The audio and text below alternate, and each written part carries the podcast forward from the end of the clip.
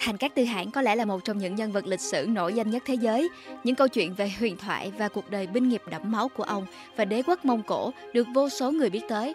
Trong video lần này, chúng ta hãy cùng nhau tìm hiểu về cuộc đời của Thành Cát Tư Hãn, người vẫn thường được tôn xưng là Hoàng đế chinh phạt nhé. Trước khi hiểu về quân sự Mông Cổ, ta phải hiểu về xã hội của họ trước, vì quân sự luôn đi kèm với xã hội trong môi trường thị tộc. Đây là câu nói nên được nhắc đi nhắc lại khi bàn về bất cứ thứ gì liên quan tới Mông Cổ hay các chính thể du mục nói chung. Lý do là bởi vì nền chính trị của họ là nền chính trị du mục thảo nguyên và mang những đặc trưng chung. Chỉ khi nắm rõ được địa chính trị của môi trường thảo nguyên thì ta mới có được cái nhìn sâu sắc và đầy đủ về những diễn biến chính trị trong đó. Các thị tộc du mục sống trên thảo nguyên Mông Cổ và kiếm sống bằng chăn nuôi gia súc và săn bắn, đi từ thảm cỏ này đến thảm cỏ khác theo mùa. Tuy vậy, điều kiện tự nhiên trên thảo nguyên lại rất khắc nghiệt, gia súc có thể chết hàng loạt vì bệnh dịch, đói khát hay thời tiết thất thường, bãi chăn và nguồn nước khan hiếm. Điều này khiến cho các cuộc chiến tranh giành tài nguyên giữa các thị tộc diễn ra như cơm bữa. Thậm chí nhiều lúc, các thị tộc còn cướp phá những xã hội định cư ở phần rìa thảo nguyên để đoạt của cải, gia súc, nô lệ, hàng hóa. Một môi trường như thế đã biến các thị tộc du mục thành một xã hội thượng võ và trọng sức mạnh. Trẻ con luyện tập cưỡi ngựa và bắn cung từ sớm để chiến đấu và săn thú. Từ đó các chiến binh du mục đã tạo nên một danh tiếng với khả năng cưỡi ngựa bắn cung lão luyện. Cũng nhờ vậy mà mỗi khi có chiến tranh, toàn bộ trai đinh, tức thành niên, trong độ tuổi từ 15 tới 60 của thị tộc có thể được vận động để tham chiến. Xã hội du mục là xã hội của các chiến binh, vậy nên người đứng đầu của xã hội này, tức thủ lĩnh thị tộc, cũng phải là chiến binh tài ba nhất. Trong xã hội du mục, thứ một người cần để trở thành lãnh đạo chính là khả năng quân sự. Đó phải là người có thể dẫn dắt thị tộc của mình từ chiến thắng này đến chiến thắng khác để giành lấy chiến lợi phẩm và bảo vệ họ khỏi những thị tộc thù địch, những thứ khác như dòng dõi chỉ là phụ. Dù sở hữu sức mạnh quân sự đáng gờm, các đội quân du mục phần nhiều chiến đấu chỉ để cướp bóc nên đều vô kỷ luật, không thể so được với các lực lượng được huấn luyện bài bản và chuyên nghiệp của các nhà nước định cư, ở đây cụ thể là Trung Quốc. Các tộc du mục trên thảo nguyên phần lớn thời gian đều trong trạng thái chia rẽ, vậy nên họ không thể tập hợp lại thành một đội quân lớn. Về trang bị, họ còn thu thiệt nhiều hơn nữa vì xã hội thị tộc không có dây chuyền sản xuất trang bị hàng loạt. Nói chung, khi so những thứ vĩ mô thì các thị tộc du mục không thể so được với nhà nước định cư. Đó cũng là lý do vì sao trong suốt hàng nghìn năm, mặc dù có sức chiến đấu mạnh mẽ, các thị tộc du mục khó mà lấn lướt được Trung Quốc. Ngoại lệ chỉ xảy ra trong một số trường hợp cá biệt như khi triều đình Trung Quốc lâm vào khủng hoảng hoặc khi thảo nguyên Mông Cổ được thống nhất bởi một thủ lĩnh tài năng và mạnh mẽ. Tuy nhiên, lịch sử của Mông Cổ nói riêng và cả thế giới nói chung đã thay đổi khi mà vào độ cuối của thế kỷ 12, đầu thế kỷ 13, một con người đã xuất hiện và thống nhất các thị tộc du mục Mông Cổ làm một. Con người đó sau này đã trở thành cái tên được tất thảy khiếp sợ, được mệnh danh là Hoàng đế chinh phạt, Thành Cát Tư Hãn. Thân thế của Thành Cát Tư Hãn Thành Cát Tư Hãn có tên thật là Thiết Mộc Chân, con trai của một thủ lĩnh Mông Cổ tên là Giả tóc Cai với vợ tên Hột Ngạch Luân. Ông được sinh ra tại Delion Bodak, cạnh sông Onan ngày nay. Về năm sinh, các sử gia vẫn còn tranh cãi về thời điểm chính xác, nhưng phần lớn cho rằng ông sinh năm 1162. Cái tên Thiết Mộc Chân của ông trong tiếng Mông Cổ có nghĩa là người thợ rèn. Vào lúc Thiết Mộc Chân sinh ra, cha ông vừa mới thắng trận trở về và đem theo một tù binh của phe địch cũng tên là Thiết Mộc Chân. Do đó, ông được đặt tên theo chiến lợi phẩm đó, theo tục lệ của người Mông Cổ. Tương truyền rằng, lúc Thiết Mộc Chân sinh ra thì đã nắm trong tay một khối máu đông, một dấu hiệu dự báo tương lai đẫm máu khi ông từng bước vươn tới quyền lực và đem chiến tranh tới vô số quốc gia, vùng đất. Mông Cổ lúc bấy giờ Bấy giờ, trên thảo nguyên Mông Cổ không hề tồn tại một chính thể thống nhất mà đang bị chia rẽ bởi nhiều thế lực khác nhau. Đáng kể nhất là năm thế lực: Mông Ngột, Thác Đát, Khắc Liệt, Miệt Nhi Khất và Nải Mang. Thiết Mộc Chân thuộc về thị tộc Khất Nhang, thuộc dòng dõi Bột Nhi Chỉ Cân, có tổ mẫu theo thần thoại là Alan Goa, hậu duệ từ màn kết giao giữa một cặp sói xám đực và hưu cái. Thị tộc Khất Nhân là một trong ba thị tộc lớn của Mông Ngột, hai thị tộc còn lại là Thái Xích Ô và Trác Lạc Diệt Nhi. Ngoài năm thế lực ấy, còn một thế lực khác tuy nằm ngoài Thảo Nguyên nhưng liên tục can thiệp vào chính trị giữa các tộc Mông Cổ. Đó là triều đình nước Kim ở miền Bắc Trung Quốc hiện đại, được lập nên sau khi người nữ chân lật đổ nhà Liêu của người Khiết Đan. Nhưng khác với nhà Liêu, triều đình nước Kim không thể xác lập được sự cai trị trực tiếp lên Mông Cổ. Do đó, nước Kim luôn xem các thế lực trên Thảo Nguyên là mối họa. Để đảm bảo rằng Thảo Nguyên Mông Cổ sẽ không bao giờ thống nhất, nước Kim áp dụng chiến lược dùng di chế di của các triều đại Trung Quốc trước đó. Một mặt dùng vàng bạc và các tuyến giao thương để liên kết và bảo hộ các thế lực du mục chịu thần phục mình, mặt khác liên tục tìm cách kích động các cuộc chiến giữa các thị tộc Mông Cổ. Giữa Mông Ngột và Thác Đát bấy giờ có nợ máu, vì một hãng của Mông Ngột trước đó là Ambagai từng bị hại chết khi Thác Đát cấu kết với nước Kim để lừa bắt rồi hành hình ông. Đó là thù chung, còn bản thân Thiết Mộc Chân cũng có nợ máu với Thác Đát. Khi cha ông cũng bị người Thác Đát đầu độc mà chết, dẫn đến những năm tháng niên thiếu cơ cực của ông.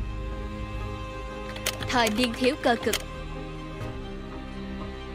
Khi Thiết Mộc Chân mới lên 9 tuổi, tức là năm 1171, thì cha ông là giả tóc cai bị người Thác Đát đầu độc chết.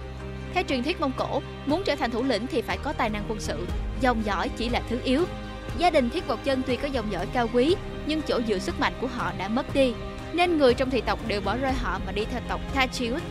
Cạnh Thiết Mộc Chân bây giờ chỉ còn mẹ, các em, một người vợ khác của cha cùng hai người con và một số họ hàng. Ngoài ra, Thiết Mộc Chân còn có hôn ước với một người con gái tên là Bột Nhi Thiếp thuộc thị tộc Hoàng Cát Lạc. Có cách giao huynh đệ an đáp với Trác Mộc Hợp thuộc thị tộc Trác Đạt Lan, người sau này sẽ trở thành một địch thủ nguy hiểm của ông. Bây giờ, cha đã mất, nên gia đình Thiết Mộc Chân phải nương tựa với nhau mà sống trên thảo nguyên. Cũng trong khoảng thời gian này, Thiết Mộc Chân cùng một em ruột là Kasa có mâu thuẫn với hai người anh em khác mẹ là Better và Belgute, dẫn đến việc ông và Kasa đã giết chết Better. Ngoài ra, họ còn phải đối mặt với nhiều mối hiểm nguy từ các thị tộc thù địch, bọn thổ phỉ trộm ngựa và chính môi trường sống ở Thảo Nguyên cũng chẳng dễ dàng gì. Nhưng hoàn cảnh cơ cực ấy cũng đã góp phần tôi luyện cho Thiết Mộc Chân và ông cũng không phải là không có đồng minh. Tới tuổi thành niên, Thiết Mộc Chân có lần bị người tha chiếu bắt nhưng may mắn thoát được. Sau đó ông kết hôn với một Nhi Thiếp và xây dựng liên minh với một người huynh đệ an đáp của cha là Thoát Lý, thủ lĩnh của Khắc Liệt. Thế nhưng, chỉ ít lâu sau đó, người Miệt Di Khất bất ngờ đem quân đến đánh và tuy Thiết Mộc Chân thoát được nhưng vợ ông thì lại bị bắt mất. Thiết Mộc Chân phải nhờ đến Thoát Lý và Trác Mộc Hợp giúp đỡ mới giành lại được vợ. Nhưng lúc ấy vợ ông đã ở trong trại của người Miệt Nhi Khất nhiều tháng Vừa được cứu thì bà sinh ra một con trai, đặt tên là Trật Xích. Cái tên trong tiếng Mông Cổ nghĩa là người khách. Và dù Thiết Mộc Chân đã tuyên bố đây là con trai mình, nhưng nghi vấn về thân thế thực sự của Trật Xích vẫn tồn tại và sẽ còn ám ảnh đến gia đình Thiết Mộc Chân mãi về sau. Sau khi sinh Trật Xích, những năm sau đó, Bột Nhi Thiếp lần lượt sinh cho Thiết Mộc Chân thêm ba con trai khác là Sát Hợp Đài, Oa Khắc Đài và Đà Lôi. Họ cùng anh cả chuột Xích sẽ đóng những vai trò quan trọng trong đế quốc Mông Cổ về sau. Vương tới quyền lực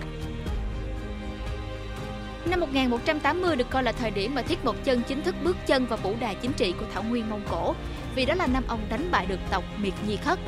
Thiết Mộc Chân dần có uy tín, ngày càng có nhiều người đi theo, những người trước kia đã bỏ mặt gia đình Thiết Mộc Chân nay cũng quay về dưới trướng.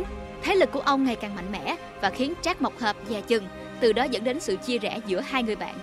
Vào năm 1186, được sự ủng hộ của nhiều thị tộc khác, Thiết Mộc Chân tự xưng hãng của người Mông Cổ và bắt đầu thách thức các thế lực khác trên Thảo Nguyên. Trác Mộc Hợp cho rằng Thiết Mộc Chân đang đe dọa quyền lực của mình nên dẫn toàn bộ 3 vạn quân của mình bất ngờ tập kích. Thiết Mộc Chân thảm bại trong trận Dalan Bajut và phải trốn chạy, tìm nơi ở lánh nạn.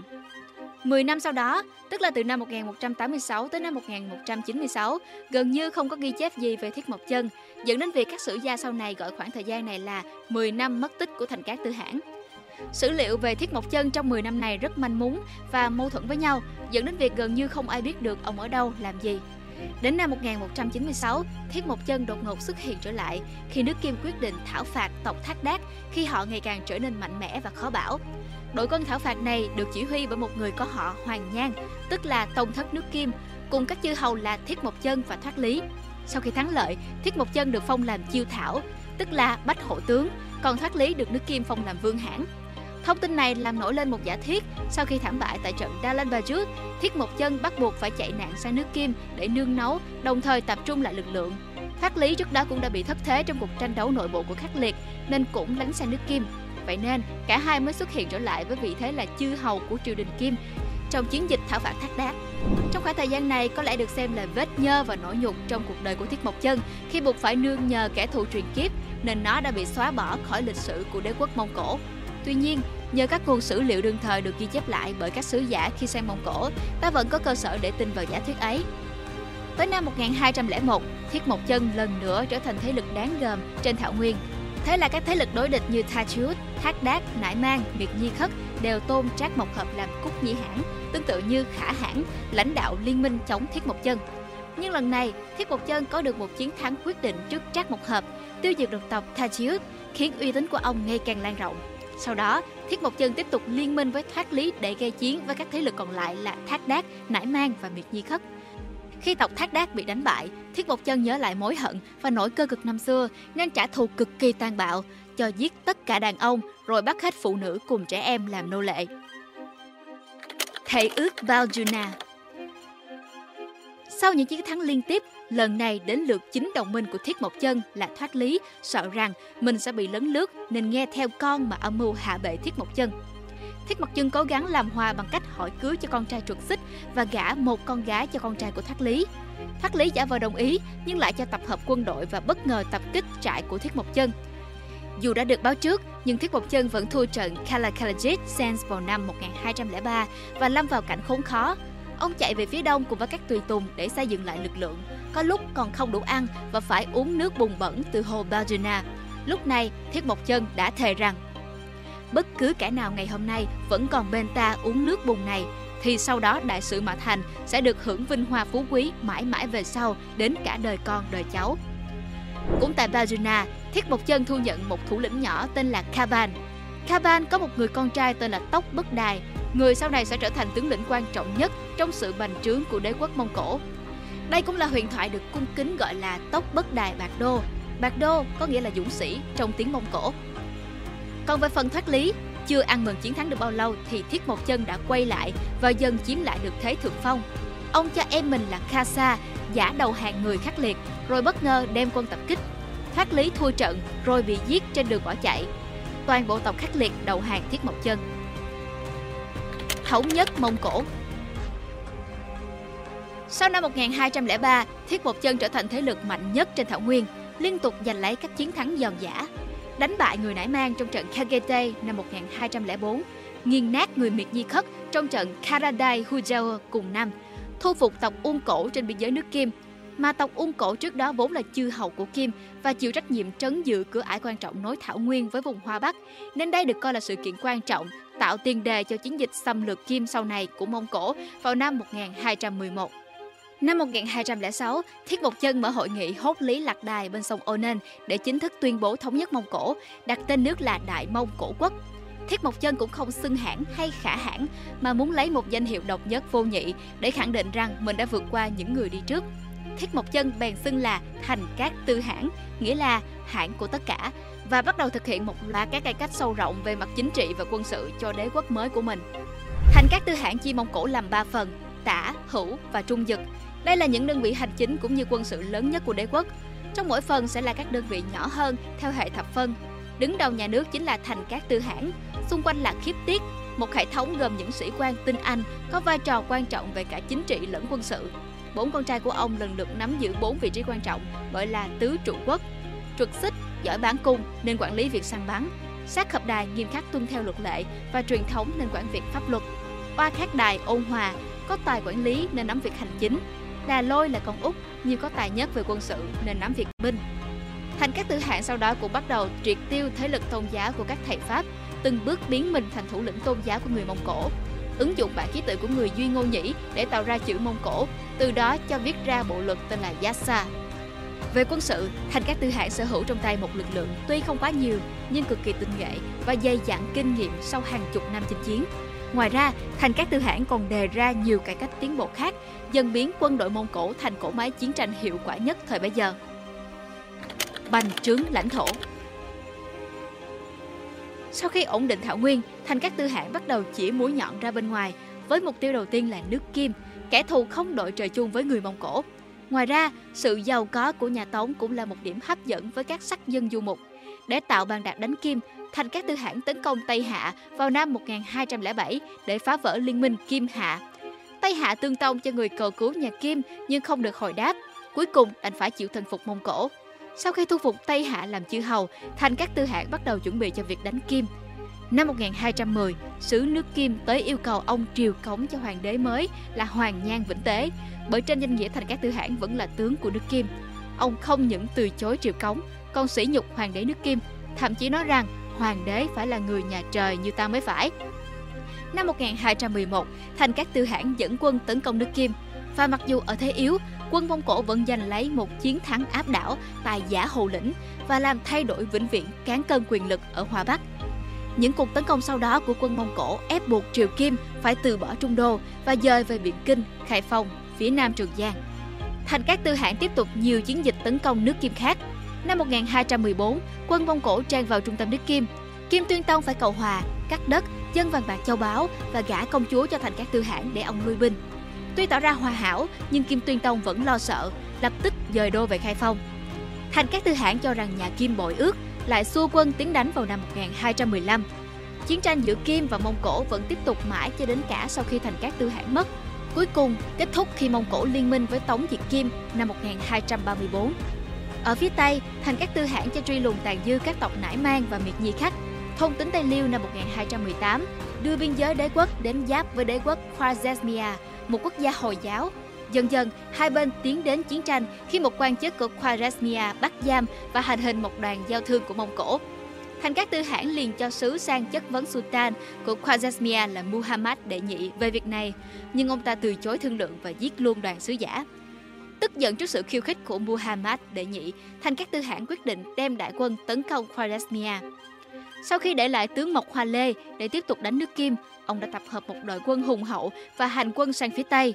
Quân Mông Cổ vượt dãy Thiên Sơn và sa mạc Gobi, tiến đến biên giới phía đông của Khwarezmia nhanh chóng hạ thành Otra và hành hình viên thống đốc để trả thù cho các thương nhân và trừng phạt hành động xúc phạm thành các tư hãng.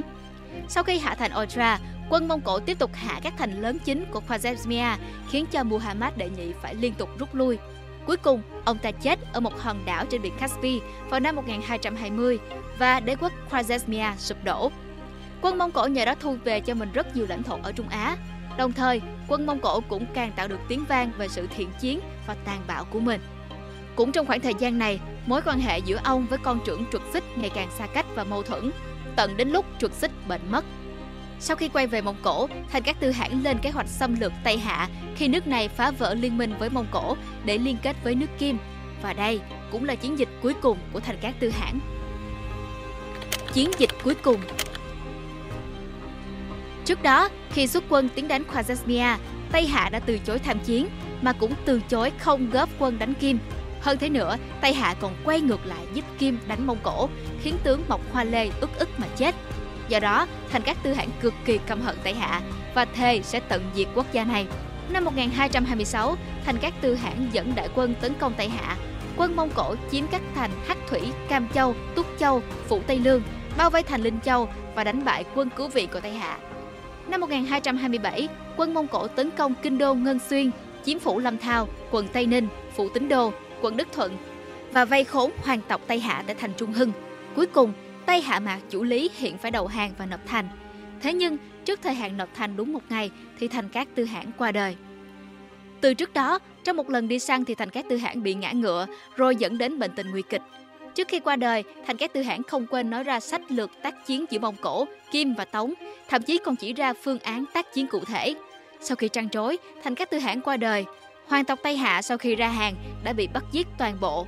Sau khi Tây Hạ diệt vong, quân Mông Cổ làm đúng theo lời của Thành Cát Tư Hãn, phá hủy, đốt cháy thành trì cung thất và tàn sát vô số dân Tây Hạ.